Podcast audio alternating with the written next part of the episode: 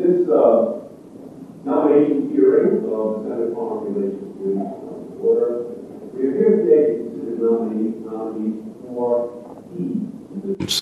Ms.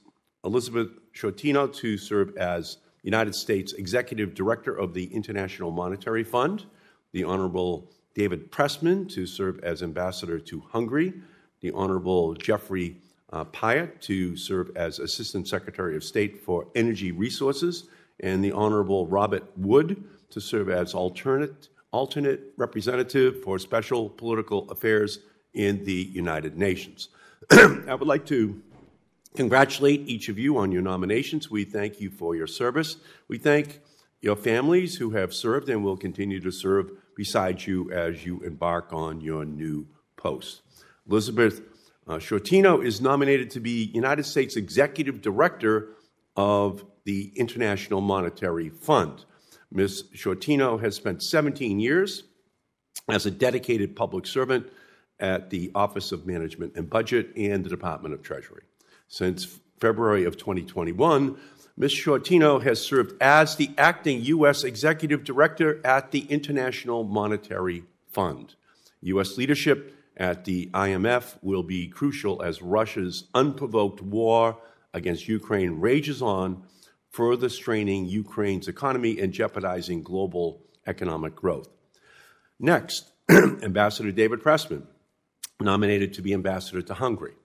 Ambassador Pressman previously served as U.S. ambassador to the United Nations for Special Political Affairs. Ambassador Pressman is a prominent international human rights lawyer. This experience will serve him well as ambassador to Hungary, where Prime Minister Viktor Orban continues to serve as a foe of democratic institutions and human rights. In this role, we will rely on you to champion the restoration of checks and balances, uh, support for an independent media, and support for LGBTQI rights that have come under assault under the Orban government. Next, uh, Ambassador Jeffrey Pyatt, uh, nominated to be Assistant Secretary of State for Energy Resources. Ambassador Pyatt is a dedicated public servant, having served most recently as ambassador to Greece and before that, ambassador to Ukraine. The Assistant Secretary for Energy Resources uh, will be a crucial part of the administration's efforts to lead a clean energy revolution. We need to cut fossil fuel demand and deploy renewable and energy efficient technologies in order to provide real long term security for ourselves and for our allies. As President Biden works to take short term steps to support Europe in the face of war and disruption, I urge the administration to continue to direct investments, funding, and private sector collaborations towards the renewable energy and electrification solutions that will keep Americans and our allies and partners safe, healthy, and supplied with uh, affordable energy. Um, uh, Ambassador Pyatt, I look forward to hearing how you will advance those goals as Assistant Secretary. And finally, I'd like to introduce Ambassador Robert Wood who is nominated to be the alternate representative for special political affairs at the United Nations. Ambassador Wood has extensive experience with multilateral bodies from his time as the U.S. ambassador to the Conference on Disarmament, Deputy Chief of Mission at the U.S. Mission to the European Union, and Deputy Chief of Mission at the U.S. Mission of International Organizations in Vienna, Austria. So we welcome uh, you as well, Ambassador Wood.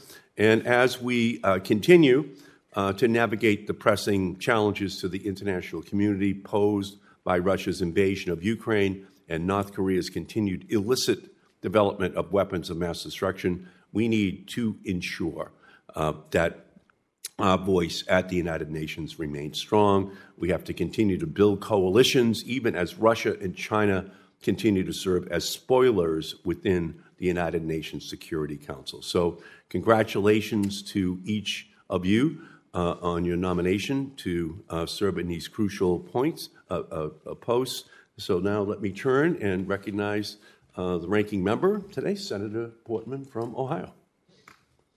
Thank you, Senator Markey, and thank you for your perfect timing. Um, I apologize for being a couple minutes late. We are all juggling all of our uh, commitments this morning, but I'm delighted to be here, and particularly with uh, these nominees. Thank you all for being willing to serve our, our country. Um, we were just uh, uh told by Senator Markey some about your background, so I won't uh, go into that except to say that um, all of you are looking to join the ranks of some very uh, important uh, responsibilities. Elizabeth Shortino to be uh, at IMF. Look forward to talking to you about that. Ambassador Dave Pressman, U.S. Ambassador to Hungary. Uh, uh, Jeffrey Pyatt, uh, who I got to know when he was ambassador in Ukraine, to be Assistant Secretary of State for Energy Resources, and Ambassador Robert Wood at the UN. This is a critical time. I guess we always say that in global affairs, but I think it's not an overstatement to say that right now it's particularly difficult because it's a time of of great instability, uh, which requires U.S. leadership, in my view, on the world stage. So the positions you've been nominated to are all very important uh, and uh, maybe now more than ever.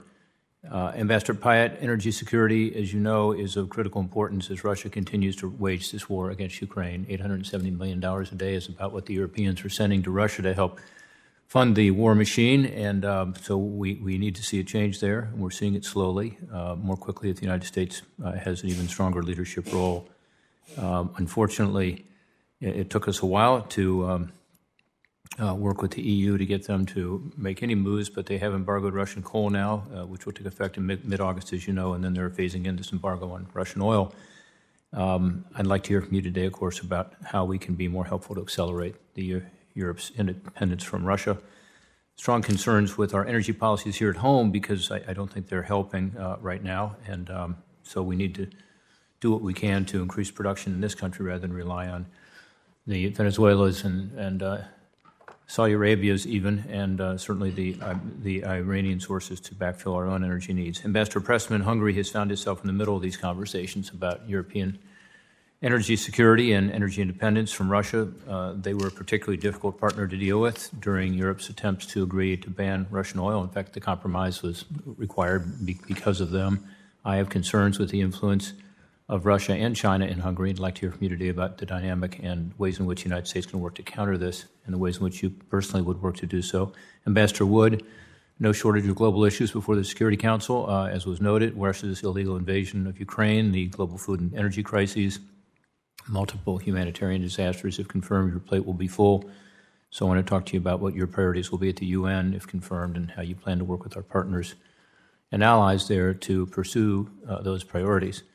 And uh, we do have a lot of allies. And it turns out that um, Vladimir Putin's uh, brutal and unwarranted attack on Ukraine has strengthened some of those alliances. I know that at the NATO meeting coming up, we'll have uh, the heads of state from uh, countries like uh, South Korea and Japan and Australia and New Zealand attending. Uh, so, although they are not expanding NATO, they are in effect expanding its, its reach by allying with us so closely. Ms. Shortino, inflation and energy prices continue to climb upwards. Of course, this is impacting us here at home, but also impacting emerging and developing countries around the world. And to compound that, of course, we have a sovereign country, Ukraine, that needs to be rebuilt. I'm interested really interested in talking to you about that. I think that IMF can play a central role following on the $40 billion package that Senator Markey and I supported uh, to help Ukraine. I would hope the, that the IMF can play a bigger role going forward uh, to help Ukraine get back on its feet. I would like to thank you all for being here again and, and again for stepping forward to serve your country and look forward to hearing from you. Uh, thank you, Senator Portman. And now we'll turn to our opening statements from our witnesses. Would, each, would ask each of you to keep your statements to five minutes. Um, uh, and uh, we'll begin with you, Ms. Uh, uh. Uh, whenever you uh, feel comfortable, please begin. Thank you so much, Chairman Markey and Ranking Member uh, Portman and members of the committee. I am truly honored that President Biden has nominated me to serve as Executive Director of the United States to the International Monetary Fund. Uh, I'm also thankful for the support of Vice President Harris, Secretary Yellen, and Deputy Secretary Adeyemo. I'm very pleased to be joined today by my husband, Michael Shortino, my mother, Peggy Demarest, and my son, Alex Shortino, behind me. I've spent the last 17 years of my career working in international affairs for the U.S. government, serving administrations from both parties to advance U.S. economic interests. My interest in public service took hold during my years at the University of North Carolina, where I majored in political science. Following graduation, I took a position in management consulting, but after four years of working on business strategy, I was drawn to public service. As a graduate student at the Johns Hopkins School of Advanced International Studies, I developed a passion for international economics and diplomacy, and specifically the role of the Bretton Woods institutions in the global economic order. I formally began my career in federal service at the Office of Management and Budget, overseeing State Department and USAID economic and development assistance programs. Four years later, I made the transition to the Treasury Department in the midst of the global financial crisis. My career at Treasury has spanned a wide range of international topics that have all, on some level, involved the use of IMF engagement to advance U.S. interests. As an economist working on Pakistan, I worked closely with the State Department, Defense Department, and USAID to leverage the IMF in enhancing U.S. national security interests in the region.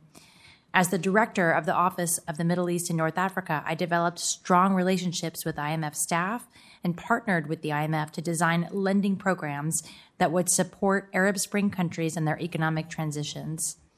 Later, as director of the International Monetary Policy Office, I led Treasury's engagement on IMF policies, IMF lending, and G7 and G20.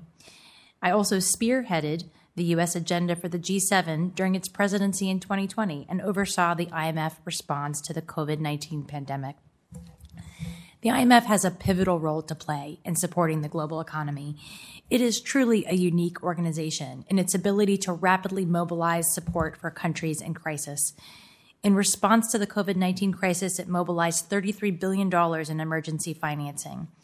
More recently, it approved 1.4 billion in rapid financing to support Ukraine.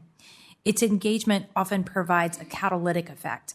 Its sound policy advice and robust economic lending conditions can unlock other international support and market financing and facilitate critical transitions towards a stable and growing economic outlook. It is the only international institution charged with assessing exchange rate stability and global economic imbalances. And its capacity development programs of are, are of the highest caliber and provide much needed support, particularly for low income and fragile states. While the IMF has many strengths, it also faces challenges. It is an organization that boasts a broad and diverse membership, and leveraging the IMF's toolkit to advance U.S. interests requires active engagement with IMF management and other board members. Its lending programs need to incorporate measures to strengthen governance, fight corruption, and bolster anti money laundering frameworks, which will help ensure that IMF funds and other funds are used appropriately. With low income countries facing rising debt challenges, compounded by the increase in energy and food prices, the IMF has a significant role to play to support its poorest members. If confirmed a U.S. as U.S. Executive Director, I will work tirelessly to help ensure the IMF delivers on these future challenges while still executing its core mission. Building upon my experience, I will press for the IMF to call out unfair and opaque Chinese lending as part of its broader efforts to promote debt sustainability. I will ensure that U.S. interests are protected in the next review of the of IMF quota and governance reform, which is scheduled to conclude in 2023. I will take steps to make sure IMF lending is in line with and supports U.S. national and economic goals, including fighting corruption and money laundering. Finally, I will work to improve the operational effectiveness of the IMF as an institution.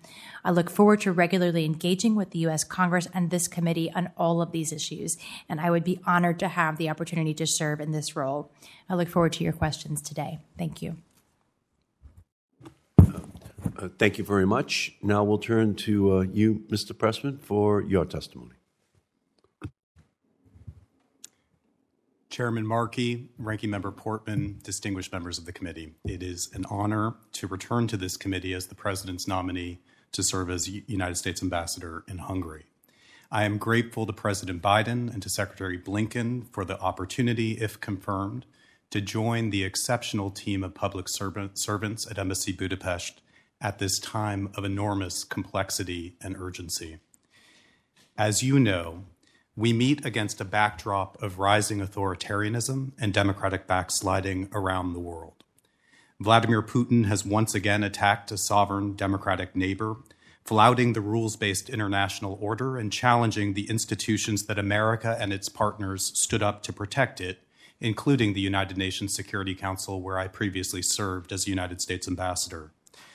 Even for someone who has spent much of my career focused on the worst humanity has to offer national security threats, human rights abuses, war crimes the carnage Putin continues to wreak in Ukraine is staggering. But where Putin expected weakness, he has found strength.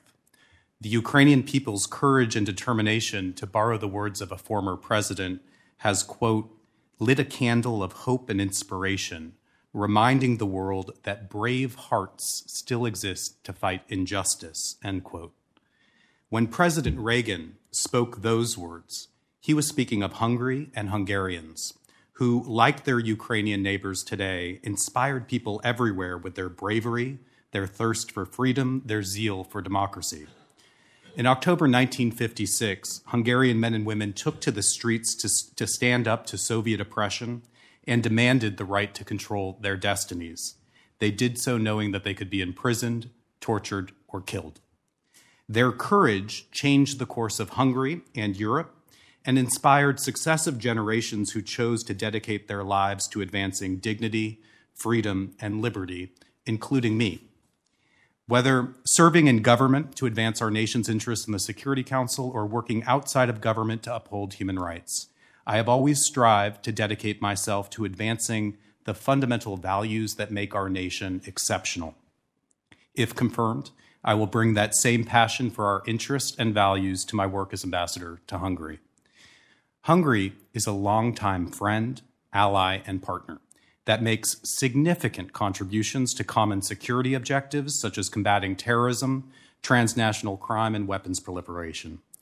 As a NATO ally, Hungary supports efforts to defend NATO's eastern flank at this critical moment and has been our partner in addressing challenges around the world, including in Afghanistan, Iraq, and the Balkans. Hungary is also home to hundreds of U.S. companies, and the citizens of our nations take part in rich and growing cultural, educational, and scientific exchanges. As both a NATO ally and a member of the European Union, Hungary joined the world in condemning Putin's unprovoked and brutal war in Ukraine, and ultimately supported European Union efforts to impose severe costs on Putin. However, Hungary's reticence in that process and the obvious influence of Russia and China in Hungary and on its government are causes for serious concern, not just for the United States' interests or Europe's, but for the people of Hungary if confirmed, combating the malign influence of Moscow and Beijing and preserving and indeed strengthening our collective response to Putin's war of choice will be a top priority. The threats to democracy in Hungary are real, and they merit our determined attention. Human rights, media freedom, and the rule of law are not nice to haves in Hungary or anywhere else. They are fundamental foundations for sustaining democracy and liberty and for meeting people's most basic needs. Today in Hungary, we see deeply troubling trends in each of these areas. If confirmed, I will support efforts to advance and protect these fundamental rights and transatlantic values.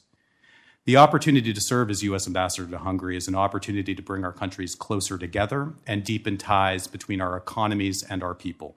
And that is essential because the fates of our nations are already very much linked.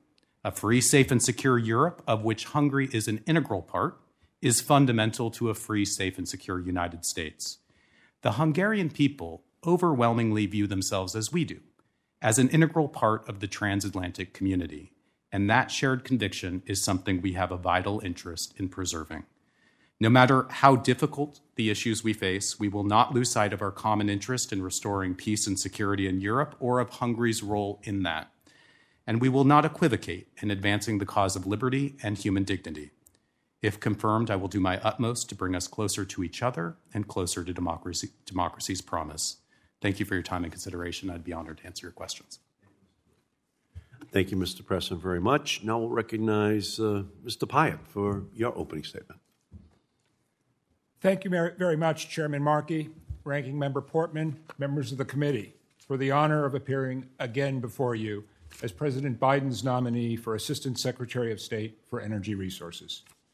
This is a pivotal time for the ENR Bureau, with headlines highlighting the importance of energy issues to our economy, the daily lives of Americans, and to our national security.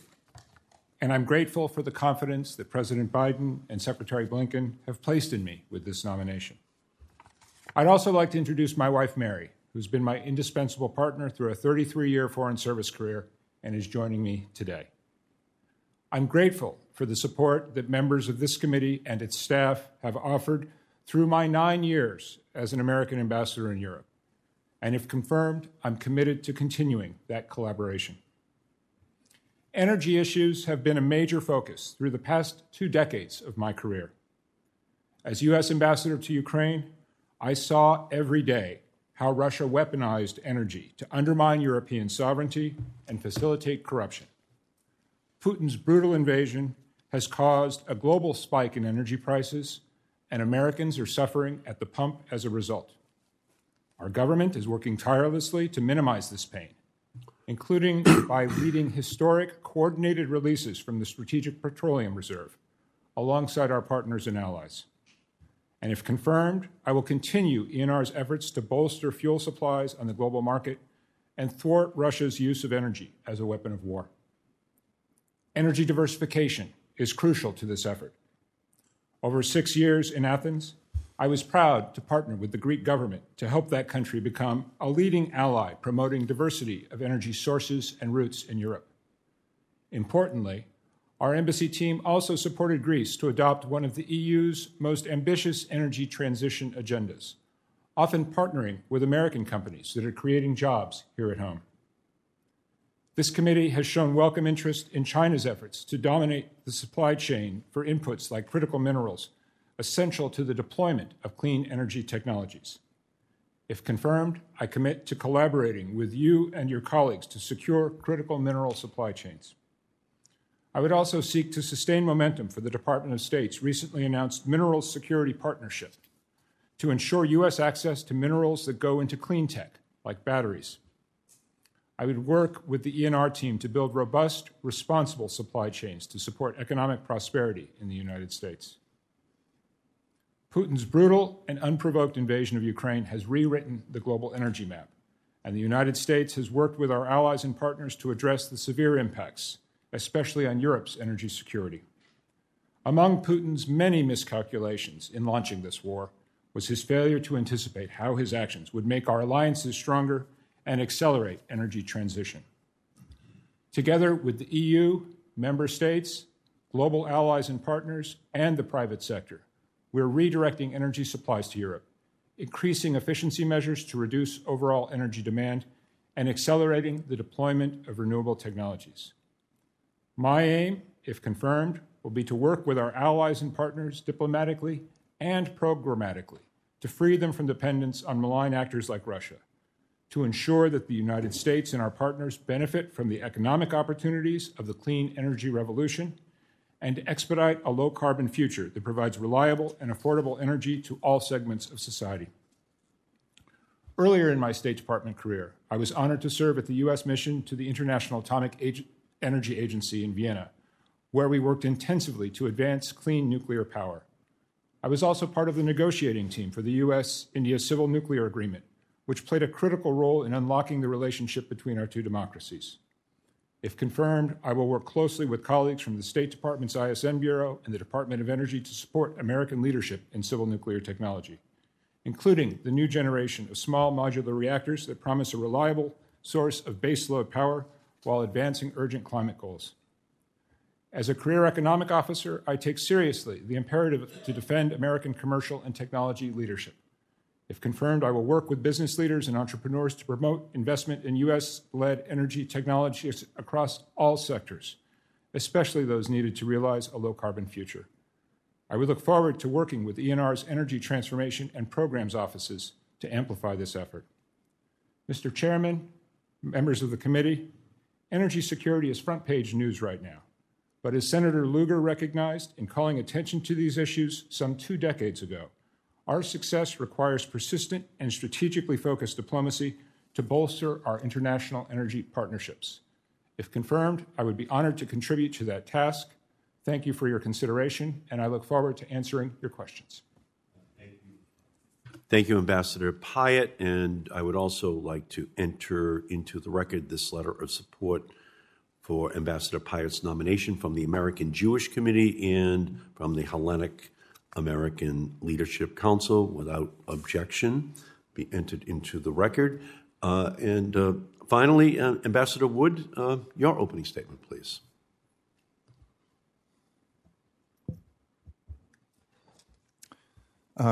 Chairman Markey, Ranking Member Portman, distinguished members uh, of the committee, thank you uh, for the opportunity to come before you today as you take up my nomination to serve as United States alternate representative for special political affairs at the United Nations in New York. I am greatly honored uh, by the confidence and trust President Biden and Secretary Blinken have placed in me through this nomination.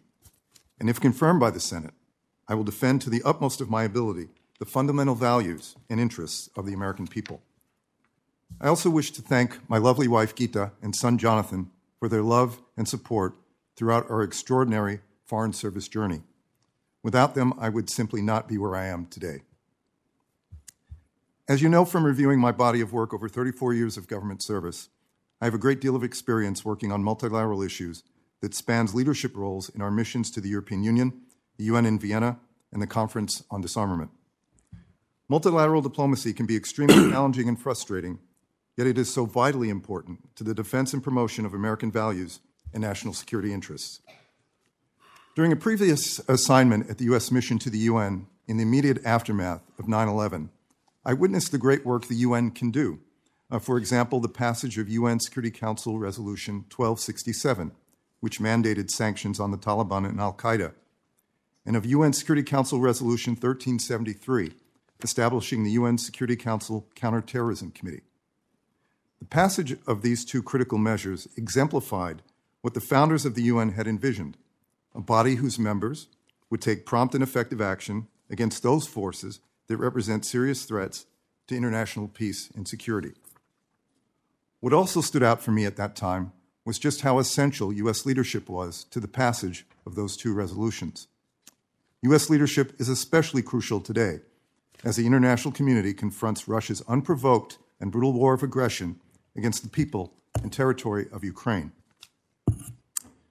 Because of Russia's war on Ukraine, its international isolation is now profound. If confirmed, I will work with other nations at the UN to widen and deepen that isolation.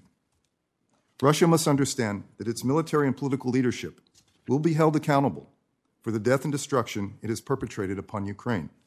Let there be no mistake about that. Mr. Chairman, there are, of course, other immense challenges around the globe that call out for urgent international action, such as the COVID 19 pandemic, the climate crisis, the proliferation and use of weapons of mass destruction, growing anti Semitism, and a rise in the number of autocratic regimes and the inherent threats they pose to freedom of expression. No single state can or should be expected to tackle any of these issues by itself. It is only through collective action that we can hope to successfully address major threats. In the Security Council and beyond, the relentless efforts of our adversaries to undermine the broader rules based international order should be a call to action for all who believe in a transparent, open, and human rights centric United Nations. If confirmed, I will work vigorously to push back on Russian and Chinese efforts to reshape and undermine international law, institutions, and standards. The UN needs reform. If confirmed, one of my priorities will be to pursue President Biden's reform agenda for the United Nations. I will work tirelessly to ensure that American taxpayers' money is being well spent at the UN, that sexual exploitation and abuse are rooted out of UN peace operations, that the UN Secretary General is given the tools to better fight malign influence, that human rights remain at the core of the UN's work, and that everything possible is done to put an end to anti Israel bias throughout the entire UN system. If confirmed, I would be honored to join Ambassador Thomas Greenfield and her team at the U.S. Mission in New York in pushing forward the President's robust agenda at the United Nations. which includes increasing the number of qualified Americans employed at the World Body, something, Mr. Chairman, I know you and your colleagues on this distinguished committee want to see as well. Again, thank you for giving me the opportunity to come before you. I look forward to answering any questions you may have. Uh, Thank you, uh, Ambassador, very much, and we thank each of the witnesses. Uh, Before we go to questions and answers from the members of the committee, I have a few questions that speak to the importance that this committee places on responsiveness of all officials in the executive branch and that we expect and will be seeking from you. I would ask each of you to provide just a yes or a no answer. Do you agree to appear before this committee and make officials from your office available to the committee and designated staff when invited? I ask each of you to say yes. Yes. Yes. Yes. Yes. Thank you. Do you agree? Um, do you commit to keep this committee fully and currently informed about the activities under your purview? Yes. Yes. Yes. Do you commit to engaging in meaningful consultation while policies are being developed, not just providing notification after the fact? Yes. Yes. Yes. Do you commit to promptly responding to requests for briefings and information requested by the committee and its designated staff? Yes. Yes. Yes. So we thank you for that. Uh, Now we'll turn to a question and answer period from the members. Ms. Shortino, um, from your perspective, what role should the United States play in the uh, conversations to ensure that the IMF uh, and other international institutions uh, in, uh, guarantee that Ukraine gets the uh, the help that they need. Their economy uh, is collapsing by forty percent. Uh, what would you consider to be uh, the correct plan for us to implement in, the months and years ahead? Absolutely. Thank you for that very important question, Senator. Um, you know, I think there's quite a lot that the fund can do in terms of helping stabilize Ukraine's economy and help rebuild it. Um, I do want to just say at the outset, like others here, I strongly condemn, condemn Russia's illegal war against Ukraine. Um, this is a clear violation of rules and principles the IMF can really step forward. It already has stepped forward with 1.4 billion in emergency financing to help stabilize and, and provide urgent needs to the uh, Ukraine foreign exchange reserves. Uh, the IMF can provide policy advice going forward in terms of what the Ukrainians can do in, in to stabilize their economy and also help identify financing needs and gaps that need to be filled. And as Ukraine moves into the reconstruction phase, we hope at some point IMF the IMF will be a key player in terms of laying out the foundation for what a stable macroeconomy looks like and helping lay that foundation for other institutions and bilateral and multilateral to step in. If confirmed, I would be working very hard to make sure that the IMF is very forward leaning in terms of its engagement with Ukraine. I would be working with other shareholders at the IMF and with management and staff to advance all of these issues.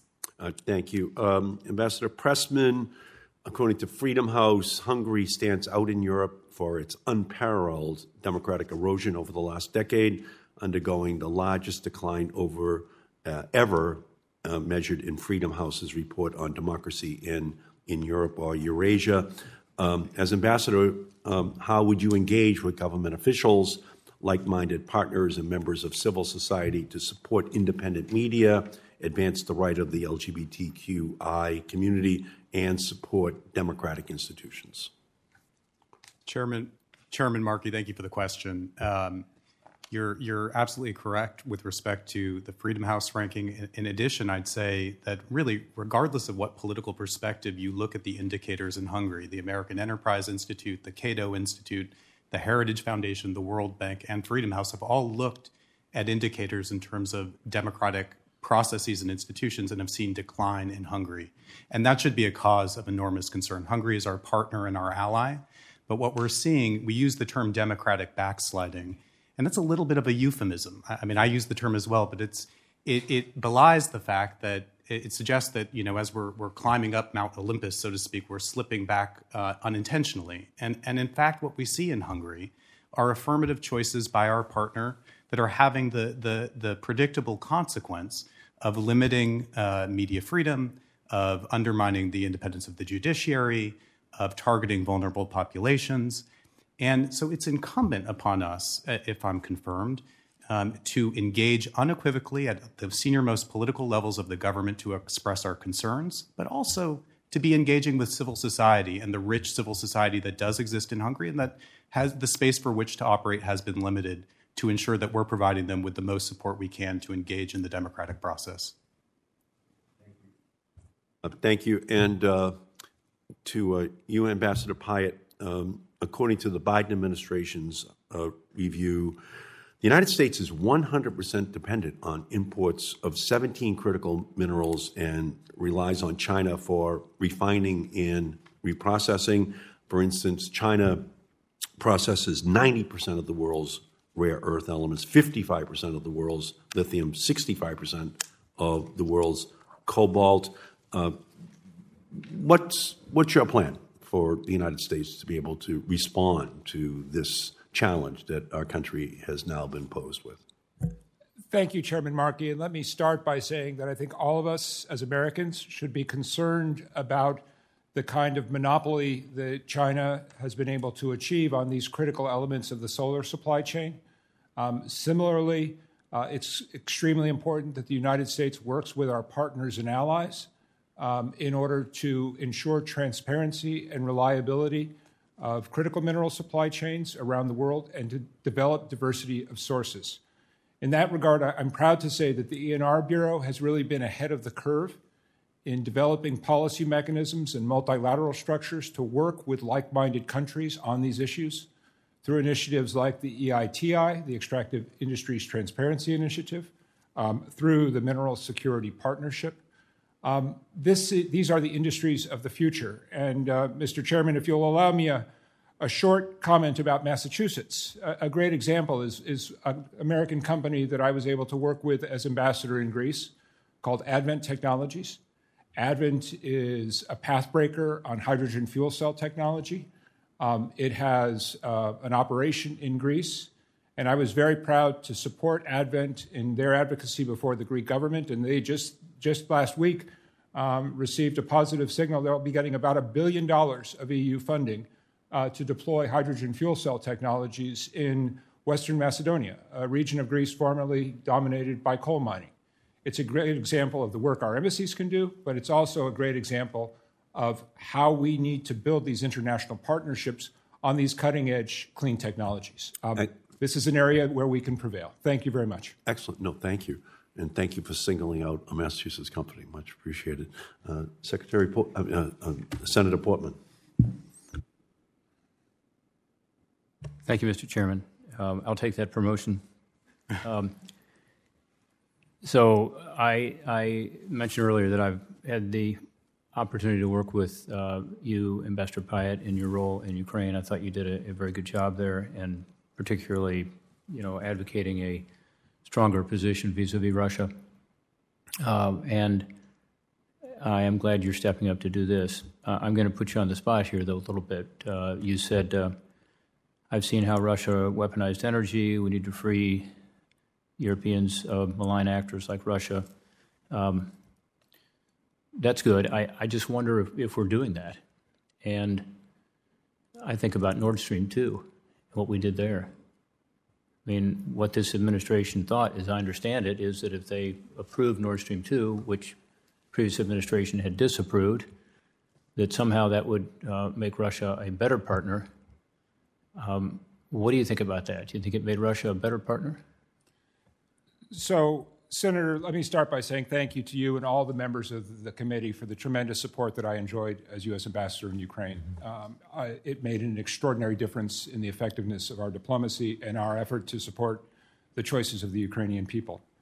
On the question of energy, I'll, I'll say a couple of quick things. Um, first, you know, Nord Stream 2 was a bad deal. I wish it didn't take this brutal war to make the rest of the world understand that so clearly. Yeah, let me just, let me just, uh, I've only got a few minutes here, but not just the rest of the world. I, I, what I'm asking you really is what lessons did you learn from that and what did the United States learn from it? Because I think we made a, a mistake. I mean, some people say it gave Putin a green light. I don't go that far. I think he was, he was seeing a green light everywhere he looked. Uh, but that was one of the reasons, I think, he decided, well, this is an indication, you know, that Europe and the United States are, are not going to stand up to me because I've weaponized energy effectively. They've even now approved Nord Stream 2 to make them more dependent on Russian oil. Is that the lesson you get from it? So, Senator, I, I, would I would say Russia's manipulation continues today. You see it in the reduction of energy supplies. Forty percent reduction, yeah, um, on Nord Stream one. Even now. And, and let me um, let, let, me ask you that because I, I, I, again I, I don't see you're going to answer my first question directly, um, but do you think we should do something about Nord Stream one? I think we need to make sure that we do everything possible to ensure that people in Europe and everywhere else remember the way they felt on the 25th of February. That is to make sure that we make sure that nobody ever again says that Russia can be a reliable energy supplier, that we do everything possible to reduce Russian revenues from oil and gas, while also avoiding further disruption of a highly disrupted global energy marketplace. Let me just suggest that we're doing the opposite in some regards. Um, not with regard to Nord Stream 2 anymore, although we did, um, thanks to the Germans finally deciding, uh, rightly so. Uh, that's not the issue. But last week, the Biden administration Treasury Department announced an extension of 8C licenses through December 5th. This is allowing energy transactions, from energy tra- transactions, to continue to be exempted from sanctions. Um, it otherwise would have ended tomorrow, June 24th we've extended that license. So these Russian banks are now able to transact um, energy deals and support the, again, the continued reliance on, on Russian energy.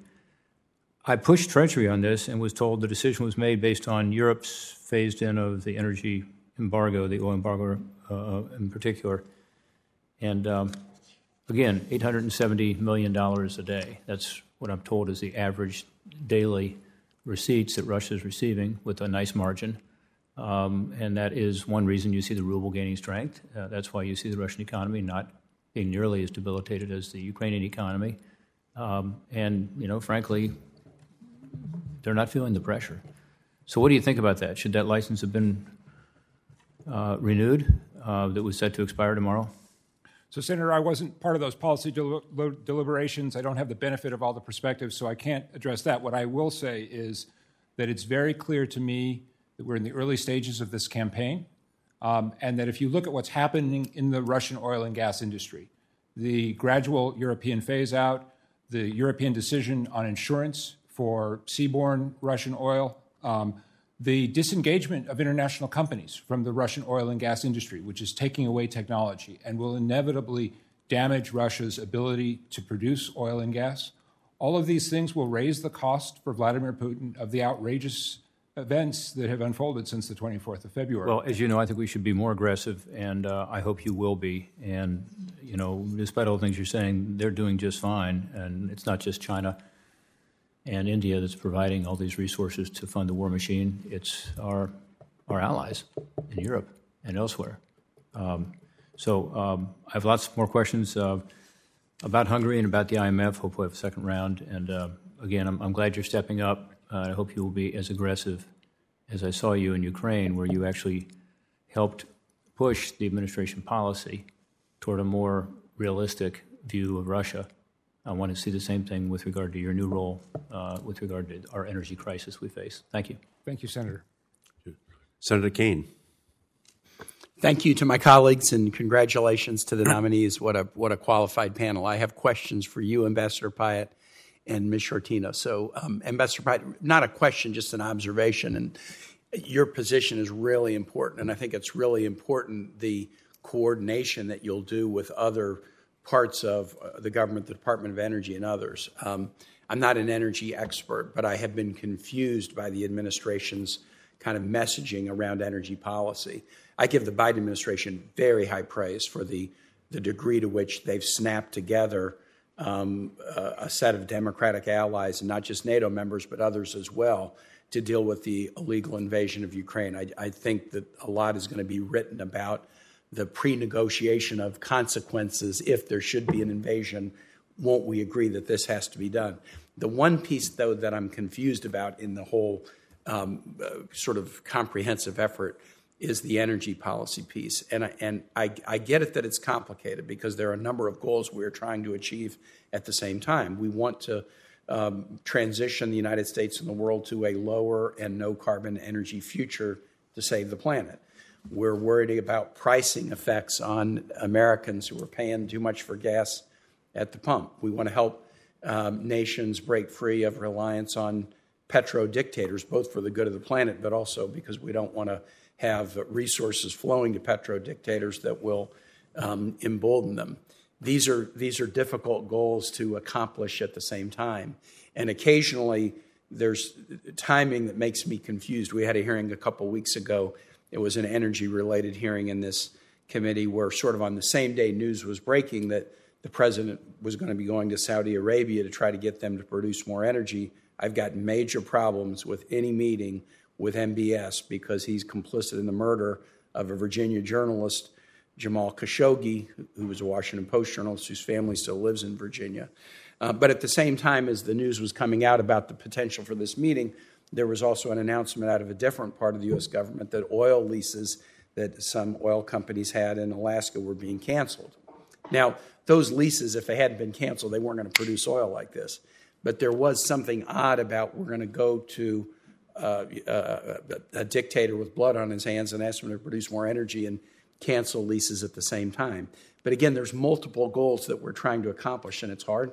But what I what I really have not yet seen from the administration is sort of here's the near term strategy that we're going to pursue to help backstop European allies and help wean them away from reliance on Russian energy. Here's what U.S. productive capacity can help them do in the short term. But here's the long term strategy where we're going to help our allies move toward the lower and no carbon energy future. That, that obviously is a tall order to have a strategy that's got this near term and medium term and long term approach to it. But I think you're going to be in a unique position because of the work that you've already done and the credibility you have to, in the kind of interagency dialogue, whether it's at the White House or DOE or state, um, to, to kind of balance these domestic policy imperatives with, with, uh, with foreign policy imperatives. So I, I, think you're just perfectly suited for this role, but I'm just putting that marker down to say I'd like to see a lot more clarity from the administration about how we're going to try to accomplish these goals. Um, we can't accomplish them all at once, but we can have a phased effort to do so. Now, Ms. Shortino, I want to talk to you.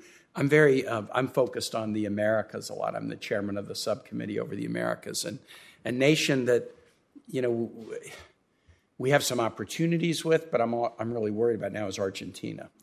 Um, the IMF, I think the largest loan that the IMF ever, ever did was a 2018 loan to Argentina that frankly was to stabilize their economy and it didn't really work. And, and the IMF has studied okay, why, why did we do it that way and why didn't it work? Argentina is, in some instances, now getting closer to China invited to be part of the BRICS meetings. Um, they're, they're, the latest edition of the Belt and Road Initiative with China. They're, uh, I think, participating in the Shanghai, the, the alternate uh, development bank that China is setting up as kind of a competitor to the IMF. So I would like you, now I've really filibustered, I've asked my question, and I only have a few seconds left. Talk a little bit about what we might do with Argentina through the IMF to hopefully improve the relationships we have with them. And I apologize, Mr. Chair, for taking five minutes to ask a question, but if you'll let her answer, I would really appreciate it. No, absolutely. Please. A- absolutely. And Senator Kaine, I could not share your concerns anymore. I mean, Argentina, it's a complicated case. You know, this is a country that has seen economic issues for decades now. There are no easy answers, to be sure. Um, is you know can the IMF come in and bring this economy back to a place where it can be stable and it can eventually grow and reaccess markets? I certainly hope so. It's not going to be an easy task. That said, you know this new IMF program that is in place, it does have the ability if executed to lay the foundation by bringing inflation down bringing down the fiscal deficit, restoring confidence in markets that will actually move Argentina on the right path. Now, is that path going to be quick? Absolutely not. But can we start nudging them at in that direction? Yes, I think we can. So, you know, if confirmed, I would really be working to see is Argentina, are we holding Argentina's feet to the fire? Are they executing on what they committed to do with the IMF? And if they're not, we need to have the courage to stand up and say, we don't support this. Um, if they are, I think we can work with other key members at the IMF to really push them in the right direction. It's going to take a lot of work, but I think the IMF is uniquely placed in its role to actually get them headed in that in that direction. Thank you so much. I appreciate my colleague's patience. I, I thank the senator. Uh, I know Senator Johnson had signed on to ask questions uh, remotely. Are you there, Senator Johnson? If not, Senator from uh, New Hampshire, Senator Shaheen. Thank you, Mr. Chairman. Um, and congratulations to each of you on your nominations. And thank you for your willingness to continue to serve the country. Um, Ambassador Pyatt, I'd like to begin with you because so much of our focus has been on how do we produce more energy? How do we replace what Russia's doing? But there hasn't been much on the demand side on energy. And at some point, before the Russian invasion a couple of years ago, I remember seeing a report that showed that Ukraine was the most energy inefficient country um, in Europe. I wonder if you could talk about how we can get some of these countries focused on using less energy. Most of that technology is off the shelf. It can be um, put in very quickly, but I think there are a lot of um, both con- residential consumers and businesses that don't understand what a difference it would make if they swap out all their light bulbs and light fixtures and um, do other measures that would ensure that they're more efficient. Thank you, Senator. And you're exactly right. And uh, Mary will tell you that when we were living in Kiev, because you had centralized heating, every October the centralized heating system would turn on, and then we would open all the windows because that's how you kept the temperature manageable before it got really cold outside. It's kind of like the Capitol here, that it's, uh, you know, the warmer it gets outside, the colder it gets in here. And, and Senator, you know, the, the challenge is that in so much of Europe, um, a major demand driver for natural gas is, in fact, home heating. And so while Europe is not having the debate we're having here in the United States over $6 a gallon gasoline, what it is having is an enormous debate over home utility bills, which are going through the roof as gas prices have, have quadrupled, grown up over seven times since the start of the, of the COVID pandemic. So making these changes is critically important. Um, rewiring European energy infrastructure to electrify home heating, uh, to introduce efficiency measures like smart thermostats. This is all going to take time, especially in developing countries in the Western Balkans, in, in places like Ukraine. There's an important role to be played by USAID, by the Department of Energy, by ENR. And I, I will say, Senator, during my time in Kiev, I was really grateful for the interagency partnership that we had, largely led by ENR, by the way, but bringing together all these instruments of the US government to help the Ukrainians reduce their dependence on Russia. Uh, it was a major accomplishment that almost simultaneous with the invasion, um, Ukraine switched its electricity grid over to the European grid. Thank goodness. That, that was the fruit of resources that this committee helped to provide, but work that started way back in 2014 in terms of modernizing the infrastructure. So you're exactly right, and certainly, if confirmed, this will be part of the agenda that I will bring to the office. Well, thank you. I appreciate that. I know it's longer term, but I think it's very important to have that on the agenda. Um, Ms. Shortino, the, it's clear that part of what's happening in Ukraine with Russia is their effort to control the Black Sea to keep Ukraine from getting its grain out. Um, and the impact that that's having, not just on Ukraine, but on the rest of the world. Can you talk about whether IMF has a role in trying to help put pressure on Russia? Absolutely. Um, and I think you raise a very valid concern. Um, I mean, the IMF has quite a few roles to play in this whole broader crisis. Uh, the first is to assess and provide countries with policy advice around these spillover impacts. Uh, it will be bringing forward a program soon for Egypt. This is one of the countries that is significantly impacted by higher food prices. It's also engaging in other countries as well. It's looking more broadly at the food crisis impact um, for all of these countries. Um, it, its surveillance and its lending, its capacity development are, are, very key in terms of supporting the policy response.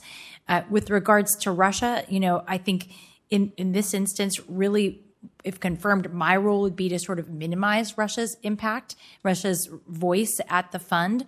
Um, you know, the fund they have a responsibility to survey to do surveillance on the Russian economy. The Russians should allow them to do that because then we can see just how badly the economy is doing. Right now, Russia is not publishing a lot of that data. So if confirmed, you know, I would really push for the IMF to be doing that sort of analysis so that we can have an accurate picture of this this what the effect has been on the Russian economy. Well, I certainly hope that you and our other international institutions will voice the concern about what Russia's doing with respect to um, food stocks and the impact that that's having around the world, and take the position that that is not acceptable and that we need to stand up to Putin on that. And uh, my view is we should work through the UN and escort ships into the Black Sea and get that grain out because we should not let Vladimir Putin starve millions of people in Africa and Latin America. Um, I know that my time is up, but I, I would just like to add, Ambassador Wood, the news reports yesterday and today have been about the devastating earthquake in Afghanistan. And obviously, given the role of the Taliban, it's the kind of international aid that might be coming is more difficult under the current circumstances. So I hope you at the UN will lobby the UN agencies that have continued to work in Afghanistan to ensure that we're doing everything possible to respond um, and also to address what's happening with women and girls in the country. Thank you, Mr. Chairman. Beautiful. Uh, uh, Senator uh, Card. Well, thank you, Mr. Chairman. Oh, excuse, uh, excuse me, I, I've been told that Senator Booker has been waiting in line. I apologize to you on on video, if if you don't mind, Senator Cardin. Not a problem. Uh, Senator Booker, if you are there, you are recognized. I'm here. I just want to mark for history that this may be the only time in my life uh, that I get to cut ahead of a man with such seniority and stature as Senator Cardin. Thank you as for your grace. As long as Senator Booker doesn't use physical force to get in between me as he did with Senator Tester. I appreciate that. Um, uh, I'm really excited that this is a, a, really, in my opinion, very important Pride Month here in the United States of America with a lot of the challenges we're seeing that the LGBTQ community persists to face. But I want to talk, uh, Mr. Pressman, if I can, about LGBTQ issues on an international stage, but more specifically in uh, Hungary. Since Viktor Orban's rise to power over a decade ago, Hungarian the Hungarian government's rolled back a lot of democratic norms, as the chairman mentioned in his comments earlier. Uh, it's diminished the independence of governing institutions meant to provide the, the necessary checks and balances, limiting space for civil society, and has been openly hostile towards vulnerable populations and, and, and specifically the LGBTQ plus population. Orban's government has rescinded legal recognition of transgender people and passed a law banning the use of materials seen as quote unquote promoting homosexuality and gender, gender fluidity at schools. If confirmed, how will you press the Hungarian government to respect the rights of all of her citizens, especially uh, vulnerable, discriminated against groups like the LGBTQ plus population? And and then I just want to add to that: How can the U.S. work with the EU to ensure uh, that the Hungarian government is held accountable uh, for any violations of human rights in its crackdown on civil society in general and LGBTQ groups in, in, in, in specifically. Thank you, Senator, for that question. And uh, I, I, cannot emphasize enough um, how important the issues you raise are. And uh, they would be uh, the crackdown on civil society generally, but the use of uh, anti LGBT rhetoric and policies um, in a way that is, is about fundamentally trying to exclude a population from the democratic process. Um, and so, whether the rhetoric is anti LGBT, anti Semitic, anti Roma, to the extent that it has the impact of trying to remove a population from its ability to engage in democracy, um, it is corrosive, it's dangerous, and merits a unequivocal and immediate response from people across society, including at the senior-most levels of government. And so, Senator, if confirmed, you have my commitment that I would engage directly um, at all levels with the Hungarian government. Thank you. Uh, at all levels with the Hungarian government, but in addition, would work uh, very much with civil society who is operating in a uh, limited space to try to make progress on this important set of issues. And and while I have you, um, and by the way, that assurance uh, gives me great confidence in my my support for you on the floor in the United States Senate as well as in committee. But you you you know uh, the challenges we're facing, obviously in Ukraine. I I was in Poland and uh, uh, just recently in Germany, uh, but but Hungary has you know taken 700,000 Ukrainian refugees, which is a which is a, which is a good thing. Uh, uh, but I'm worried about Hungary's increasing nationalism and the backsliding, uh, and frankly, their co- cozy relationship with Russia and their dependence on Russia uh, for natural gas and oil. I'm skeptical, really, of Hungary's continued actions regarding the war in Ukraine. And so, just really quickly, because I still want to get one more question in, if confirmed, how will you work with the Orban government regarding Hungary's uh, approach and response to the war in Ukraine. And if you can do that in 20 seconds, I'd appreciate it. I'll, I'll, try my best, Senator. Let's let's let me just say I, I, share your concern. I think that in terms of engaging on this issue, we we we have to tackle the problem of Russian influence on the government of Hungary, and to do that, it requires being direct with our concerns. It requires investing in civil society's capacity to render more transparent what those relationships are, including independent media. Um, and it, ta- it requires supporting the European Union in tackling some of the corruption challenges as well. That was an impressive 20 seconds, sir. Uh, you, have a talent, you have a talent and a gift uh, in diplomacy that many senators don't share. Really quick, uh, Ms. Shortino, uh, can you just talk to me? I'm, I'm one of my biggest concerns in the Senate right now uh, is the global food crisis. And we've been working very hard, my office along with others on this committee, to try to get that addressed. And, and so, what role can the IMF play in helping countries hit by high food prices?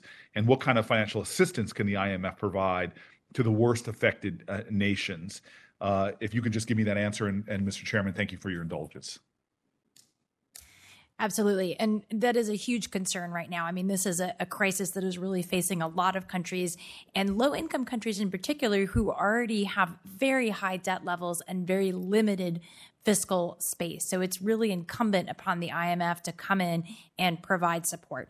So briefly, you know, they can provide policy advice to these countries in terms of how to address their fiscal structure, how to strengthen strengthen their external position so that they're able to import higher priced goods. Um, they can also provide lending. And as I had mentioned earlier, there's going to be a large program coming up for Egypt. There are uh, several other lending programs in the works that will address in, in, a good way, it will provide near term financing, but will also include conditions that address some of the underlying vulnerabilities that have, have, have gotten these countries into this position in the context of the higher food prices. Um, and of course, capacity development. The IMF is, has very strong capacity development, particularly in the area of fiscal and monetary policy, um, and can help build up these countries' ability to manage higher debt, to manage um, you know fiscal transparency. Uh, all of these things in the end will help make these economies more stable and, abil- and able to respond to crises such as these. Thank you. I look forward to working you with you on this issue. I look forward to supporting you um, uh, on the floor and in committee. And, and, Senator Cardin and Chairman, thank you for the indulgence of the extra uh, one minute and 45 seconds. Thank you, Senator Booker. Uh, Senator Cardin. Uh, Thank you, Mr. Chairman. I- What I think I'll do, I, we have a, a business meeting of the Senate Foreign Relations Committee that will take place at 11. So I know we have limited amount of time. I'm going to ask most of my questions for the record uh, in respect for the time that we have available. Uh, I just want to thank all of our nominees for their willingness to serve.